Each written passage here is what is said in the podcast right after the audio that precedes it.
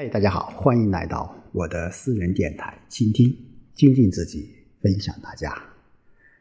那今天是一个非常重要的日子，那对于我们所有中国人来说，这一天我们会永远的铭记啊。那今天是我们党的20大召开的日子，那今天上午10点钟，我们单位也组织集中观看了党的20大的开幕式，聆听了习近平总书记的报告。那可以说这次大会意义深远，那接下来会各个媒体包括我们所有的新闻报道都会围绕这个主题20大的主题来作为拓展或延伸。那我想党的20大，那建党100周年，包括接下来我们要完成的任务和使命，那这是我们一代又一代人艰苦奋斗努力的一个结果。那作为一名中国人，那作为一名党员，那同时我觉得作为一名新闻媒体的工作者，那这一份责任这一份使命也是我们要去完成的。好，那今天呢，我还是想继续和大家一起来分享《论语》的智慧。那同时我个人觉得我们一起学习《论语》其实也是一种传承也是一种延续。那今天我们来看看第6章的第17小节。子曰：谁能出不由户？何莫由斯道也。那这一句话呢，是孔子比如说他对他现在所大力推行的这种人理学说一方面对效果这个甚微深深的忧虑，另一方面我个人觉得他也提出了就是我们人必须要什么依道而行。什么意思谁能出不由户就谁能够走出屋子不经过房门呢？当然这一些户过去我们说一扇一扇门才叫户，一扇门才叫户那两扇门一扇门叫户，那两扇门才叫门。所以在这里面一般像我们说卧室或者寝室的门叫单扇门，所以这个叫户。那在这里面我个人觉得就是谁能够走出自己的这个卧室或者是寝室不经过房门呢不经过房门呢？那为什么没有人走这条必经的仁义之路呢？那孔子就是对自己现在所大力倡行的这种仁理学说收效甚微因为大家都知道孔子的这种学说他在当时的各国游说效果都不是太好特别是当那个时候的人心不古都各个诸国都在什么竞争都在争夺霸权，所以当时的那种仁义道德可以说是荡然无存。所以对他这种对当时的这种社会现象有种担忧。好，第18小节，子曰：至圣文则也，文圣治则始，文质彬彬，然后君子。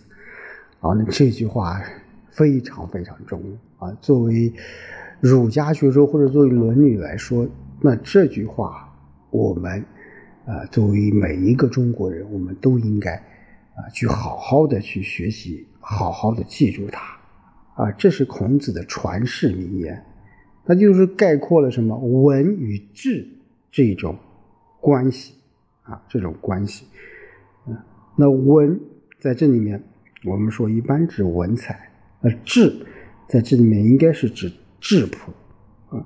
那质朴和文采其实是内容和形式的关系，这两者其实是同样重要的。那只有文质双修，那才能成为合格的君子。所以质胜文则也啊，就质朴多于文采，就会显得粗野些。而文采超过了质朴呢，又难免会流于一些虚浮。所以文采和质朴完美的结合在一起，这才能成为君子啊。那君子在当时，我个人觉得是修养是有两部分的，一部分就是说当时我们要学习诗书啊、六艺文，另一方面我觉得是要实践，叫躬身入局，就是你一方面要学习一些理论的知识，另一方面你要什么？你要去实践它，你要去实践它，所以这样才能是什么？是君子，这样才是君子。因此，我们现在很多学校，包括很多一些单位啊，特别是很多学校把这个文质彬彬作为这个校训，我觉得也是非常非常适合的啊。这个彬彬。就文质就是配合适当啊，那才是什么？才是最佳的选择啊，最佳的选择。你忽视了任何一方面，你都会觉得有点欠缺。你只有文和质两者相结合，你才能够培养出真正的人物，真正的人才。那所以孔子认为真正的君子，你必须在文和智之间配合的什么？要恰当好处，要恰当好处。好，第19小节，子曰：人之生也直，往之生也信而免。这里面孔子说到一个直啊，直识也是孔子非常重视的一种行为规范或者道德规范。那人生的基本品质啊，也是直。这个直是什么？是正直，是耿直，是坦率，是一种什么光明正大的一种行为。那与之相反的呢，就是那一种虚伪奸诈啊，这种什么不好的一种品质啊。所以孔子说，人凭着正直生存在世上，不正直的人也能生存。那为什么呢？那只是来侥幸避免了祸害。在这里面，孔子认为，我们当然要做一个正直的人，但是也有我们说，我们的社会上也有一些不正直的人仍然存在啊。这种存在只是一种侥幸罢了。那从反面上也说，我们要做一个正直的人。我们要做一个光明磊落的人，我们要同那些虚伪奸诈的人做斗争。好，第20，子曰：知之者不如好之者，好之者不如乐之者。那这句话也是非常有名的啊。那在这里面，孔子也是强调了学习的三个层次啊，知之、好之和乐之。那知之者不如好之者，好之者不如乐之者啊。那就是说，对于任何的一些学习、学问、技艺、知识、理论等等等等，我们知道它的人啊，不如爱好它的人；那爱好它的人又不如以它为乐的人。什么意思啊？就是我们在整个学习过程当中是得到快乐的一件事情。就是现在我们说学习，我们特别是我们现在这个学生的教育，我们现在学习往往是前面两部分而没有达到这个第三个层次，也就是乐之。我们很多都是知啊，到了好知这个程度啊，有，但是真正这个能够达到乐知的人，其实是非常啊，不是说少，还是就是说我们在这个过程当中，从知识的学习过程当中，能够体会到快乐的人，如果你能感觉到这一点的话，那我想学习也不是一件很快乐的一件，而不是一件很难的一件事情啊。所以这句话我想对于每一位从事学习的人，我们都应该了解这三个层次啊，知、好知和乐知。好，第21小篇章。中人以上可以与上也，中人以下不可以与上也。这也是孔子的这个因材施教思想的一个具体体现吧。啊，就是说孔子在那个时代也承认，就人的智力是有差别的。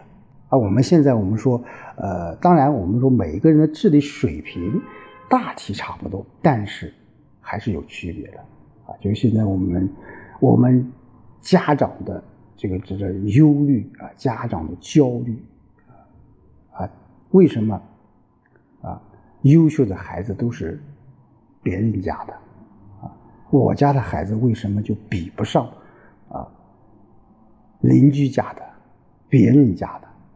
当然我们说人的智力是有差距的，但是我想在这个过程当中，每个人他的学习的方式，他的理解的方式，他的成才成人的方式有不同性啊，有不同性啊。你比如说有的人有可能在啊初中他就已经开窍了，我们现在说是开窍了，有的人甚至到高中才能够开窍，才能够找到学习的方法，学习的动力。所以在这里面，孔子认为说，中等以上资质的人，那可以给他讲授高深的学问；而中等以下资质的人，不可以给他讲授高深的学问。当然，这是孔子那个时代的理解。我个人觉得，就是说，我们现在啊，我们大力提倡的，无论是素质教育还是均衡教育，我想真的要给那些啊，给每一个人有成长的空间，给每一个学生能够有用武之地。好，6至22。樊迟问之，子曰：物民之义，近鬼神而远之，可谓知也。问仁曰：仁者先难而后获也，可谓仁矣。啊，那这段话也是孔子提出了一个仁和智的一些观念的体现。那孔子在告诉樊迟啊，就努力从事人们认为合理的工作，这才是智慧啊。所以樊迟问怎样才能算聪明呢？那孔子说，努力从事人民认为合理的工作，那这就是什么？这就是智慧，合理的工作。